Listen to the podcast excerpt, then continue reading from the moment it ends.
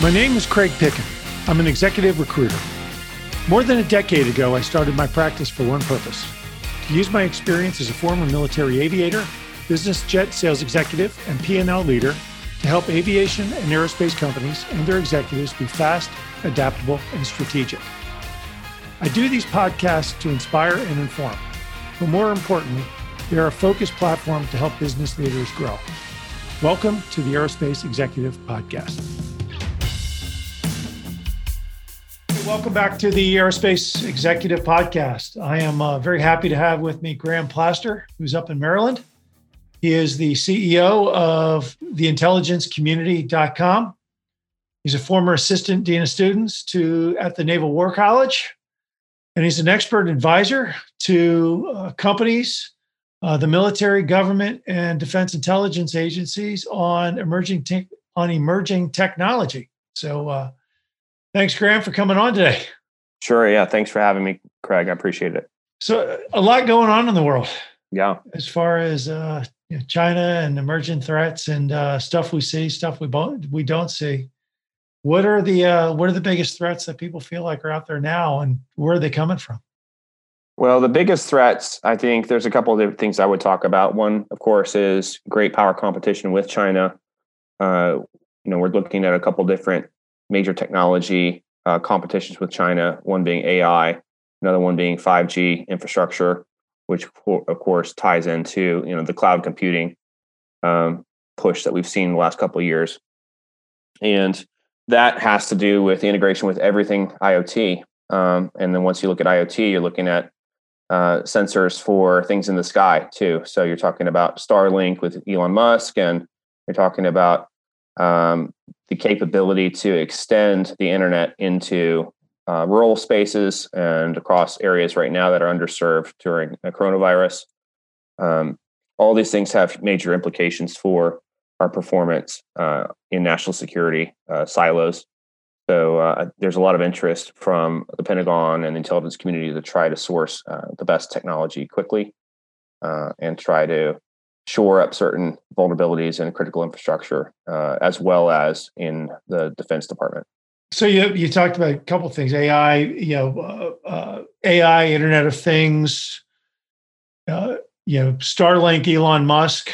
Are the you know obviously when people think about aerospace and defense, they think a lot about Lockheed Martin, Raytheon, some of your big defense players. Are the SpaceX's and the Elon Musk's of the world and some of these smaller companies that we really don't know about, are they playing a bigger, they playing a bigger role?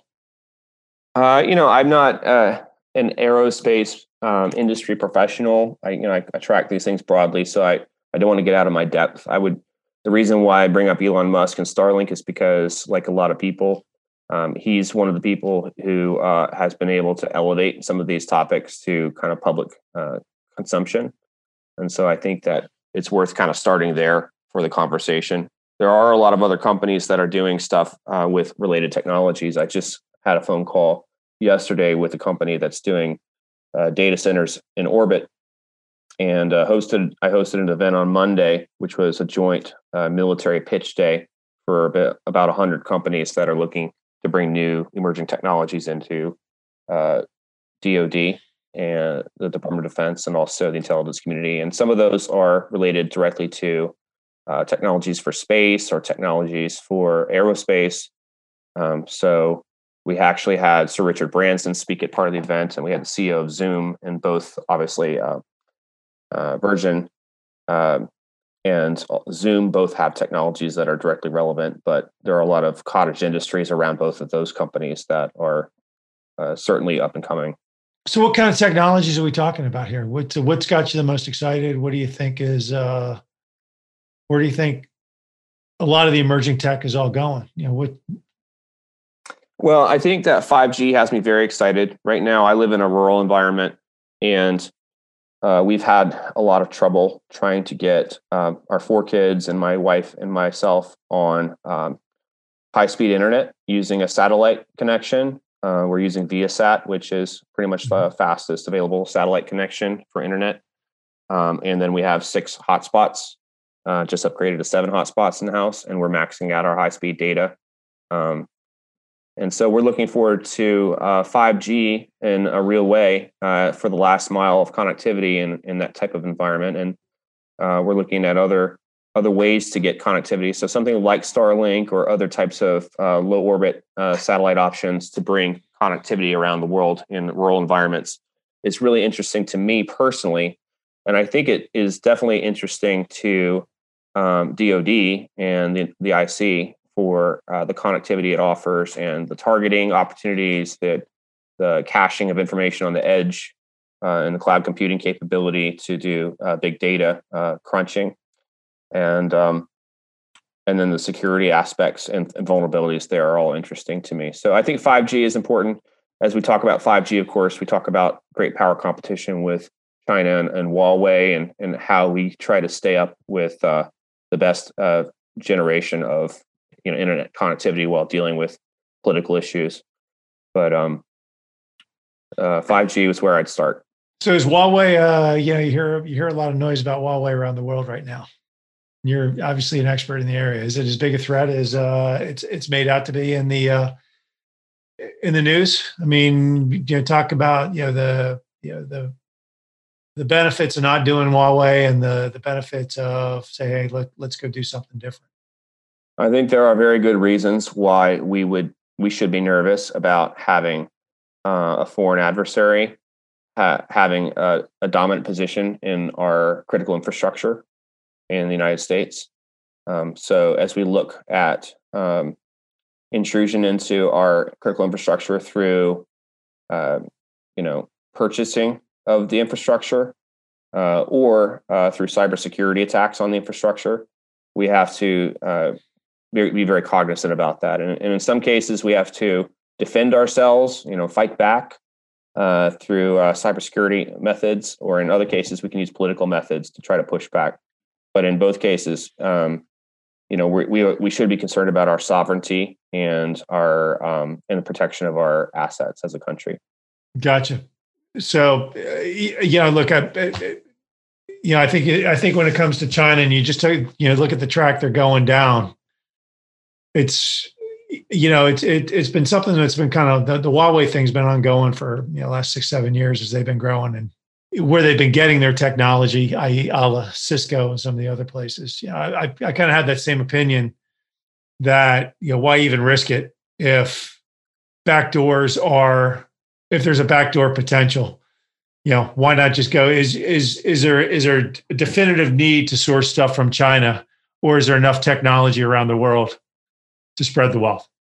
Yeah, I mean, I was at a, a defense event several years ago hosted by one of the leading trade associations, and the keynote speaker was, you know, the founder of Kaspersky. And, uh, you know, that's a it's a Russian cybersecurity company. So um, as good as their product is, of course, it has vulnerabilities because of where it's located. And uh, we can, you know, Let, keep your friends close and your enemies closer is one approach. Mm-hmm. Um, and the other, one other approach is, um, of course, isolationism and, and a Cold War mentality of creating a lot of walls and protected, you know, intellectual property. Um, so these, these things are all different approaches. There's, uh, there are vulnerabilities with each approach. And one of the approaches, of course, uh, being the Cold War mentality of, of total, um, compartmentalization is, is what was uh, critiqued in the nine eleven Commission report, which is that things were so siloed and so protected and so compartmentalized that we weren't able to share some of the important data that we needed to in order to prevent nine eleven. Now, compare that with a very open approach. Now, we use in our NASA exploration have used Russian rockets, right? And, mm-hmm. and have built a Um, an international community of scientists that allows us to do things diplomatically through the science community that we can't necessarily through this, do through the State Department or the military sometimes. Right. Um, and so by building that connective tissue uh, through um, the space community, we have perhaps been able to stave off some um, some events that you know we couldn't have in other ways.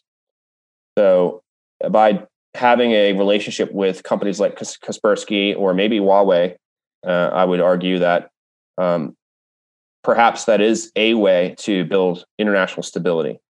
But Uh, on the other hand, when that company, um, whether it's Huawei or or or another company, when that company is completely uh, beholden to the uh, the uh, regime that's in power, then we should we should be nervous about that. Yeah, I agree with you. But you know, so we we talked a little bit about yeah, A I, five G. You know, you know, going back to the the military defense side of the house, is there's you know there's been a big focus on aircraft carriers, aircraft, a you know, trillion dollars spent on the F thirty-five. You know, are we really looking at the? Are we really barking up the right tree when we look at these big programs? Should we be focusing more on, you know, the you know, more on drones, more on satellites, more on, you know, just cyber? I mean, is that where the next battles are fought? Well, one of the critiques on platforms comes out of Christian Brose's recent book. Um, if you if you've seen the Kill Chain, which came out this year, he talks about how the Pentagon is always purchasing platforms instead of capabilities. Mm-hmm. Um, and certainly we can look at the purchase of large platforms, expensive platforms, something that uh, creates its own vulnerability. Because if you sink a carrier or you take down uh, in a jet, you've just, you know, taken a big chunk out of our spending, right? Mm-hmm. Whereas a swarm of inexpensive drones might be a, a much more difficult target to bankrupt America with if you were to attack it. Um, so there's kind of a too big to fail kind of problem with aircraft carriers and, and, and large infrastructure type um, expenses um, where we can't afford to put them in harm's way, because if we lose it, it's it's too too much of a loss. Um, on the other hand, I think that the mil- the the U S uh, military's dominance is largely um, you know, it's largely a result of the aircraft carrier platform and the ability to project power around the world, and also our, our submarines. Mm-hmm. Um, I, I'm a little bit Navy centric in how I think about these things, uh, but um, the platforms have done a lot for us uh, in reinforcing our position as um, the world superpower for a long time. So if, as we move forward, if we do shift our mindset away from platforms towards capabilities, I think there will be an enduring need to think of capabilities in terms of systems, if not platforms. And certainly when we're talking about um, systems, like operating systems, like uh, Christian Brose, who wrote Kill Chain and criticized platforms, also is working for Anduril as the chief strategy officer. And they recently uh, pitched that Anduril would become the operating system for warfare. The O S for war. Um, and so that in some has some similarities to becoming a, a platform, if you will, again, of the future, uh, just like uh, the aircraft carrier was a platform. So, so to differentiate between platforms and systems, I would say that maybe a system would be a lot more agile to, to you know, be uh, upgraded from year to year, whereas platforms have persisted over forty plus years in the same form. Um, so the ability to kind of reinvent yourself, or as like we've said in the military, to to rebuild your jet while you're flying it is very difficult. Uh, so to be able to create a, a system that can be that can be continually upgraded while you're using it is is important as technology change accelerates. Is the D O D concentrating? I mean, the the issue you have, you know, your next Navy officer. You know, you see these program leaders, they come, they go, new guy comes in, different chain of thought. I mean, it seems like it's it's always shifting. Is there a long-term strategy in the aerospace and, aerospace and defense world to create the systems, or is it more like, you know, hey, look, this is good for two years, then we'll figure it out in two years, just kind of kicking the can down the road, always putting Band-Aids on stuff? Well, I think there are strategies. Um, I won't, you know, speak to how well those strategies are being followed or implemented, but certainly the twenty eighteen National Defense Strategy that came out of this current administration, and then also recently there was a um, emerging tech strategy that that was just published, I think, a couple weeks ago. Uh, they're very, very broad documents, but they do point us in the direction of needing to invest more dollars, more time into uh, getting access to emerging tech. Now, one of my friends, Pete Newell, who uh, helps uh, run Hacking for Defense through his company, B M N T, he says, you know, we can't just speed up acquisition of stuff. If we buy more stuff faster, it doesn't guarantee that we are buying the right stuff for government. Um, and so we've oftentimes criticized the acquisition process as the primary problem in uh, getting uh, emerging tech into um, government and D O D. Right. Uh, but we have to solve both at the same time. We have to make acquisition better while also figuring out how to get access to the right stuff. How do you do that? I mean, you, you've got a very big, cumbersome acquisition process. You've got congressional budgeting requirements. You've got a whole lot of, you know, hurdles that you have to you you know, you jump over, but tech changes so quickly. How do you yeah? How does how do the intelligence communities? How does the D O D? How does Raytheon and and the big defense guys even keep up with the with the needs? Well, there have been a lot of initiatives. Uh, for instance, in the last couple of years, there was something called the Section eight oh nine panel, uh, which was established to try to figure out ways to improve acquisition.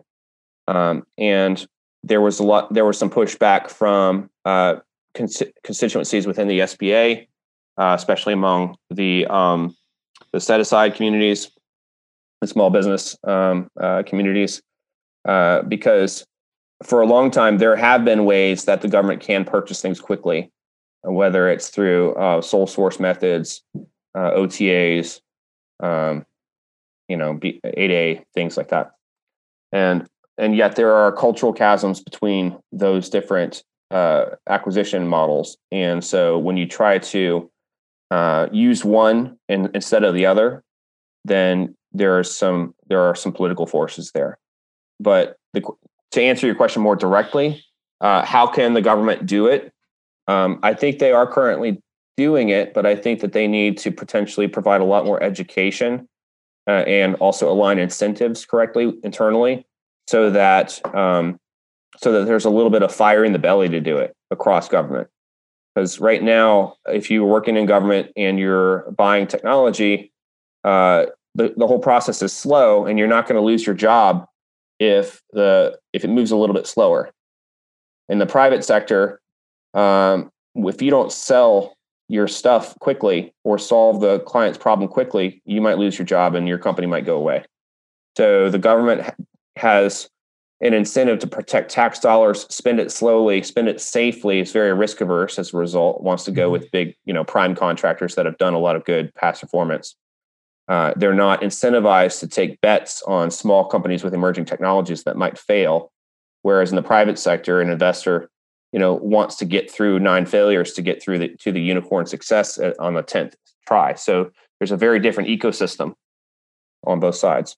So if, does that, does the mentality need to change then? Does the mentality need to change? Hey, look, you know, let's, let's, you know, well, it, politically, it's probably very hard, you know, to, like you said, to blow through nine companies or nine, nine systems to, you know, before you find the right one. Nobody looks at the, the success. They look at the nine failures along the way. So I guess, yeah, I, th- I think the culture is changing. If you look at Doctor Will Roper's kind of push to, um, to do a lot of that, um, to create a, uh, more of an acceptance of risk, because they understand that if you're not taking risk, you're not going to get the higher rewards. And for a long time, DARPA uh, has had the high risk, high reward branding around what they do. Um, if you look at what's happening with the AFWERX uh, S B I R um, grant um, mm-hmm. efforts, they're taking a lot of small bets of fifty thousand dollars each to try to get new companies in the door. And then hopefully some of them will make it to phase two and on to a phase three program record type opportunities. Mm-hmm. Uh, but even that, uh, you have a huge, uh, what's called Valley of Death, where companies will get a little bit of money from government, get get kind of the wheel turning, and then they can't quite get over to a long-term contract. Right. Because it's like a eighteen month to, you know, twenty-four month sales cycle to really get into something serious. Um, and if you don't have enough people working for your company full time, it's going to be, uh, you know, too big of an effort to to really fund. So I think what, one of the things we need is we need an investor community that has the stomach for it, that actually will help these companies develop a, a large enough staff to to make it over that valley. Gotcha. So if I, you know, going back to the private sector now, you know, a lot of change going on, you know, A I, five G, Internet of Things, defense and intelligence community, companies that are supporting them, obviously their targets. You know, you read a lot like, hey, forget, you know, forget Boeing and Raytheon and Northrop Grumman. Let's go start to hack their suppliers. How do we, how do we start to protect the, the supply chain from, you know, cyber? How do we, yeah, how do we start to protect it from other methods of intelligence gathering that the world is using to collect U S information? Well, I mean, supply chain analysis is a major theme among all of the consulting firms around uh, national security. If you go and knock on any, you know, door at Deloitte or K P M G or Booz Allen, you're going to find somebody who that's their specialty is figuring out vulnerabilities in supply chains. Um, so I would say that there's probably a million reports out there already on how to fix that system. I'm not going to pretend like I'm I'm that analyst. Mm-hmm. Um, I would say that my very simple response, especially post-COVID, is going to be um, develop more systems that are in the United States and located inside of allied countries. Um, I'll I'll go ahead and argue against that point to and and harken back to an earlier point I made that if we do have systems that we rely on inside of other countries that are not as friendly, sometimes it can create uh, a vehicle for uh, peace building. You know, if we're relying on uh, companies in China uh, and they're relying on companies in the United States, then it does give us a financial incentive to work through issues with each other. Mm-hmm. Uh, 'cause I, I like to say it, it creates kind of like the picture of two uh, boxers that get tangled up. You know, they're not fighting because they're rapping with each other. And so if you have that, uh, you know, those interests on both sides, then it can it can provide uh, kind of a tertiary opportunity uh, to work through things. On the other hand, the supply chain issue, I think post-COVID is, you know, how can we make sure we're sourcing as much as possible from the United States, A, to keep money inside our economy, and B, to create more stable supply chains in case things get, you know, rocky. We can make mm-hmm. sure that we have those uh, supply chains uh, pumping, and uh, and maybe maybe see uh, to limit any vulnerability that we have for manipulation of the supply chains. So if we have foreign adversaries looking at ways that they can tamper with those supply chains by inserting things into them that we don't want in our country, or or you know putting a chokehold on one of the supply chains, then you know it's best to get away from that. You're the C E O of one of these companies. What's the one thing that scares the hell out of you? Is it A I? Is it, is it, you know, just a new cyber type of cyber threat? How do they protect it? How do they protect against it?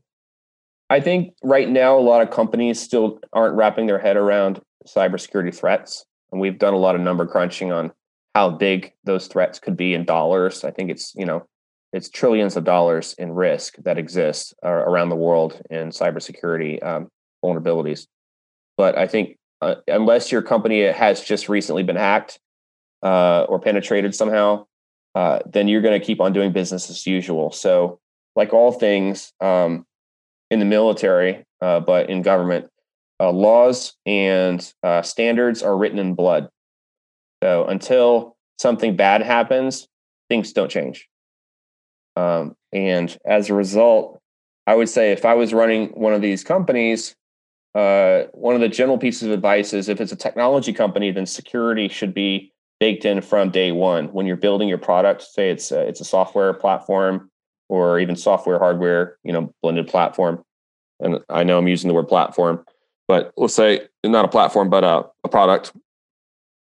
Um, you know, considering security from day one is important because uh, a lot of tech startups and technology companies want to run fast and break things, which is one of the slogans that Facebook used to use. Um, they want to they want to get up and going. They want to get funded. They want to uh, sell their company before they really run into any real friction. And then, but in the future, maybe maybe that won't be possible anymore. Uh, we're talking about a future where you know you can automate a lot of um, a lot of attacks uh, at a, a quantum speed. So in that in the in that kind of a future, we might need to bake in Uh, quantum strength um, encryption and quantum strength, uh, you know, protection from the beginning uh, from day one of the creation of a new tech company. Are people starting to think about all that now? I mean, you talk, you know, you hear a lot about quantum computing. Yeah, um, I, I'm advising on a company right now called Quarks, um, and we actually have a technology that is quantum-proof uh, encryption. Um, also, you know, I know about uh, the founder of the Entanglement uh, Institute up in uh, Rhode Island, and then I know there's a, also a, a quantum computing lab in down with the University of Maryland. So there, there are definitely people thinking about it. We're still years away from, um, you know, stable, usable quantum computing, but I think we do need to be thinking about it now uh, because the amount of speed that is implied with that uh, would, would ch- change the game quite a bit. I hope you enjoyed the latest edition of the Aerospace Executive Podcast. You can reach out to me directly, Craig at north star E S G dot com, or check us out at w w w dot north star E S G dot com. You can subscribe to this podcast on iTunes, Stitcher, Podbean, or on YouTube. Just do a search for Aerospace Executive Podcast. Thanks again. I'm Craig Picken.